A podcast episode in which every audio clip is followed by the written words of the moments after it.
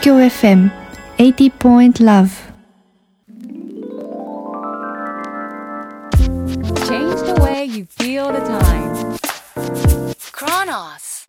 えー今日はじゃあ2日目ということで人生や生活のお悩みをねピックアップしていきたいと思うんですけれども、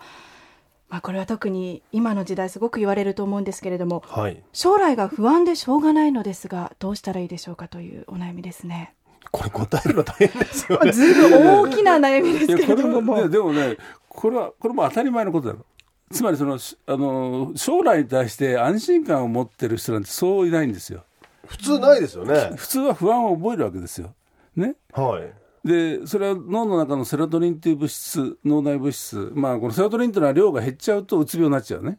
でたくさんあると心が安定してこう、まあゆるまあどっちかというと楽観的になれるんですよはい。だから僕超楽観的なんですけど。 あの多分サッカー選手はそういう人多いですよ。スポーツ選手とか要するにリスクを好むタイプの人たちはあのセロトニンが多い。だ かあ、リスクを好むと、え、そそれなんでですか。ら不安感があんまりないからですよ。リスクを好めるっていうこと自だから体それが、はだから F1 レーサーとかね、はい特殊なそういう要するにあれ冒険家だとか、はいそういう人たちっていうのはセロトニンが多いから、はい。あの危険なことも平気でできちゃうと。はで基本的には人間セロトニンの量が少ない人が多いんですよ。あ。あ、一般的には少ない。うん、だから不安を感じる方は逆に危険なことをやらないわけでしょ。そうですよね。だからその人間が生存していくという意味ではセロトニン量が少ない方がこう安全策取るわけ。それは人間の本能なわけですそうね。そうだからそれが全員少ない人でも困るし多い人でも困るわけ、だからみんな多い人だったら危険なことやってみんな死んじゃうかもしれないでしょに人類滅びちゃうわけでしょその、そうか、種の保存の法則からいくと、それはなきゃいけないものなんうでん、すね。だからそのどっちかというと保守的になるタイプの人とこう革新的なんかやろう人たちがうまくこうバランスが取れてるから人間の進化があるわけであってはい。だから多分その不安を感じたのは基本的には人間の非常に重要な要素なんですよ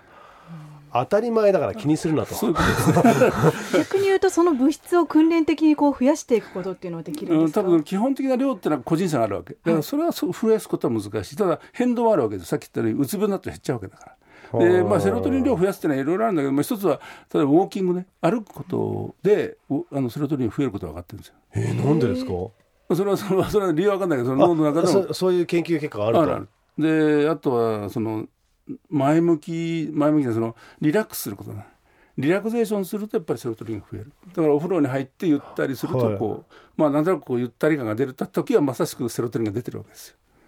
セロトニンを増やす努力をすれば、えー不安感が消えると。うんまあ、つまりリラックスすることだと。うん、ほうでこれやっぱ個性だからどっちか要するに不安に考えちゃう人もいれば楽観的になれる人もいるんだけど、はいただ物事を楽観的に考えましょうっていう指導することで少し変わることができると言われてるほうあそういうふうに勉要するに勉強じゃないですかそういうふうに教えると、うんあのーまあ楽観的になる可能性があるってことですか、例えばあのチョコレートの写真と、はいこれ雲の写真があってねはいで悲観的な人はもう普通は楽観的な人はチョコレートの写真見るわけ楽しいから雲はあんまり見ない気持ち悪いからね、はいというこう分析があるそれはやっぱりセロトニン量が影響してるんだっていうことよへえすごいそうなんだ勉強になりました 全部勉強になって全部、はい、これはもう柴田幸子さんは絶対聞きたいことだと思うんですけど、はいどうぞ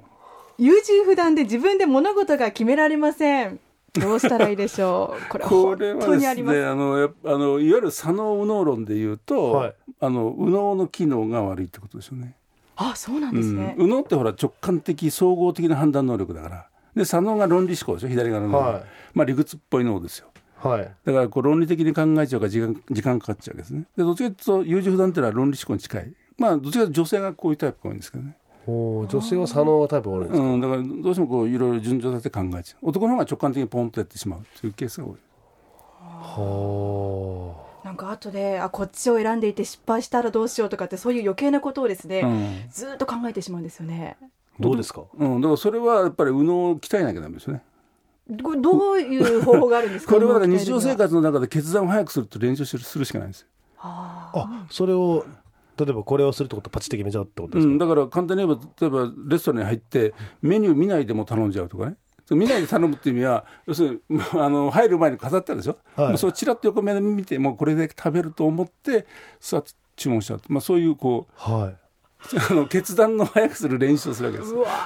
それでもいい練習ですね、うん、あとはその10万円ぐらいするものをポンと買っちゃうとかね迷わず買うっていうああじゃあじゃあ柴田さんはいつも悩んでるのは服を大体な服と食べ物を悩んでるんですうよん女性はそうでしょうね、で服とかじゃあ買っちゃえばいいわけですねすぐ、もうどんどん買っちゃいと思はやはやどんど早んく使ってしまい早く買えってことですね、う、うんもちろんそれはリスクは伴いますよ変なもの買っちゃうとかお金がなくなるとかね、はいでもそれは練習しないとやっぱり決断力でつかないわけですよ、食べ物は例えばあの柴田さんがよく落ちるパターンなんですけど、うんあのバイキングとかに行くと全部取ってきちゃうん ですよ、まさにだからそれは一つのものだけを今日はこれだけ食べようと思って、まあ、そういうこう直感的な判断をするわけですよはいで直感力ってのはね自分の心の叫びみたいなもんだから本当はこうなんか頭の中で聞こえてるはずなんですよあこうしろ直って感力は心の叫びこれこれもいい言葉ですね、そはんな心の叫びがある場合はどうしたらいいんでしょうね一番強いものを選ぶしかないと 強いものですよねだからその心の叫びに対して人間って拒否的になるわけですよすやめようとかね、はいでもその自分の直感的なこう叫びを聞けばその運動的な直感力が上がるって言われてるい、そもそも直感力といういうものは必ず誰しも持っているでもちろんありますよものなんですかうん、だから直感力の方が情報処理が早いわけですよ、目で見てもすぐこう決めるわけだからはいまあ、ある種のこの名人芸に近いわけですよ。いわゆる将棋そうなんですよはいはいはい将棋のねこう名人がこう棋譜を見て、はね、手を考えるっていう時に、はいもう本当もう名人に聞いたんだけど、はいどうどう考えるんだって言ったらよく100手先まで読むなんて言うじゃないですか。よくおっしゃってそまうすそね。れは全く嘘なんだって要するにもう一瞬で分かるんだってその一番いい手はね。はあ、じゃあその後に来た手っていうのはあんまり良くない手だってことですまか、あ、でじゃあ時間かかるじゃん長考とするでしょ、はいはいなんで長考するかっていうとそれは嫌がらせだっていうなん かそう言ってたからそれねでそれくらいの差があるわけですよぷアマアマチュアとプロの脳ってのはあーねで、まあ、アマチュアの脳がこう論理的に100手先考えて決めるんだけどプロはもう絵を見ただけで一番いいと思いつくと、確かにでもゴルフやってても、一番最初に読んだラインが一番正しいですね。まあ、そういうことですねはい。でそれはまさしく直感ですよパッと見た瞬間の印象が一番実は正しくて、結構後から考えて、あれこれスライスだったかなとかって思うと、実は最初フックで読んでるそのままフックだったとかよくあるんですよ。でそれがそのそれが天の心の叫びなんですよそれを聞けない聞く能力が必要なんです心の叫びっていうのはこれどういうこう自分の知識と経験からこれも来るんうでん、すか、そうですだから別にそれ考えてるわけじゃないですよパッと思い浮かぶわけですよそれをだから信じるか信じないかで優柔不断に決まっちゃうわけでだからそれを信じちゃえばパッと決められるわけだからうんでもこれ直感力をやっぱりだから磨くその訓練を自分の中でもある程度あるしてい程った方度がいいやらなきとゃいいけないうってことですねことなんですね。じゃあ自分からこう、もう能動的にやっていかなきゃいけないってことですよね。うんただこうスポーツなんかやっぱ練習だから、はいねこうまあ、ゴルフのこうスイングの練習をしていってで本当にうまくなれば手をこう曲げるとか角度考えないで打打つわけじゃないですか、はいこれはもう直感的な判断はい。そうだからそこに到達しないとなかなかうまくならないってことですね、うん、なんか例えばあのーそうですねえースケートの、えー選手があのーなんかスケートの靴を作ってもらった時になんか若干違うな1ミリぐらいこれ歯が長いんじゃないかなってあのー思って実際測ったら1ミリが1ミリぐらい本当に長かったと か同じ風に作ったつもりだったのにそのなんかアホダンスってあるじゃないですか、その原理は、えっとその脳の今言ったような感覚の原理と近いんですか、そうですね。だからそれはいわゆる、まあ、それは多分五感的な要素もあるかもしれないですけどね、はいこう感じる能力言葉で表せない分だけど、はい、そういう感覚的なもんっていうのは今言ったようなこう心の叫びみたいな直感力とかって近い、関係しますね、やっぱりね。だから総合的な判断だから、はい、だから論理思考だけじゃなくて、視覚的情報、聴覚とかも嗅覚全部使うわけですよ。はいはいはいでその総合的な判断として、パッとこうひらめくわけだから。その今言った全部の五感が、んしかも五感が第六感になるってことですか、うんまあ、そういうことですだからゴルフなんか風読んだりするわけですよ、はいそうそうそうそれはまさしく直感じゃないですか、はいで理由なくパッといこう決めてパッと打っちゃうというのはまさしく直感的な方法ですよねじゃあその論理力が直感力に負けることはよくあるってことですか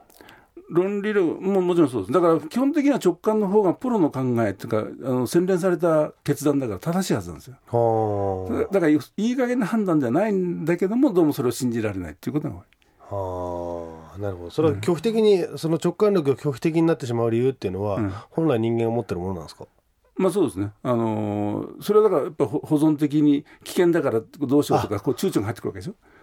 だからそのたくさんやってくると論理思考の方がた多分正しい決断かもしれないけど時間がかかって、時間がかかると負けちゃうことは世の中いっぱいあるわけでプロだからねはいはいはい はいだからそれでこうなかなかうまく勝負つかなくなっちゃうねあーじゃあ自己保存の法則がその拒否的になる理由なんですね、うんうんそうですねああなるほどわかりました、そしてこちらの質問もですねこれもよかのリスナーの皆さんから三日坊主とかね、まあ、私もとても耳が痛い言葉なんですけれどもやる気が長続きしないそれからモチベーションが持続しない例えばダイエットなんかも続かないというようなねこういうお悩みもたくさん寄せられているんですけれどもこれもまあその人間の行動っていうのは意欲だとかその、はいまあ報酬系と言いますけど何かを達成したら満足できるというまあそういう仕組みがあるわけですねはいだからそのなんか目的を発揮しないとやる気なくなっちゃうわけですよはいだから目標設定を上手にして要するに自分が実現可能な目標設定をするってのはすごくあうんの重要なところなんですはいあんまり難しいともうダメだと思っちゃうし、はいあんまり簡単だとやってもつまんないから挑戦しないとはいそれがねリスあのリスクじゃ 50%50% 五分五分のところに持っていくと一番意欲が持続されてるとじゃあやっぱりサッカー日本ではダダメですねそうですか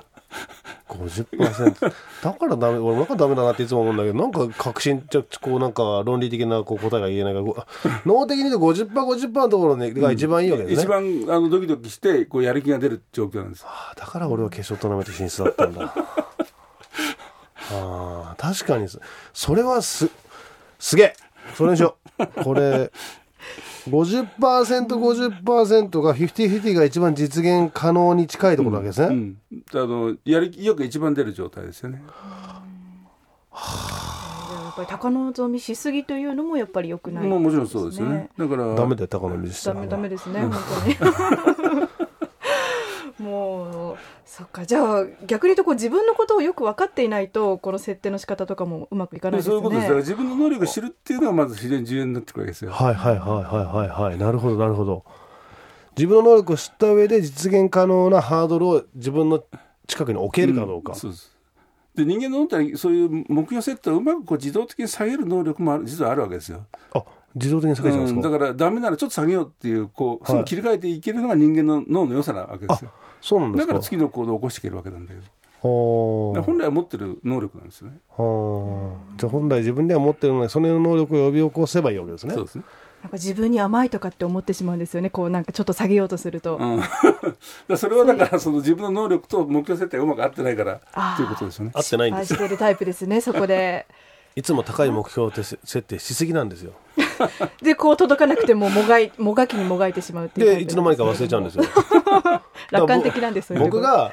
4月に来た時にブログを更新しようって言ったんですよ、うんうんうんそしたら「分かりました毎日更新します」って、今まで全然更新してないくせに、だから無理だから週2日にしようって僕は言ったんですよ、で1週間休んだんです風邪ひあの喉がおかしくなって、うで休んで申し訳ないってその週だけ毎日更新して てそしたらその次の週、まあ、ほとんど更新しなくて、んだからたくさんやりすぎたら絶対その反動が出るじゃないですか僕もそれが分かってるから週2日にしようっていうのにいっぱい更新しようとするんですよ、今週2日で落ち着きました そうはいもうもう7年ぐらい毎日更新してますよブログ多分先生はもうそう いう趣味っていうか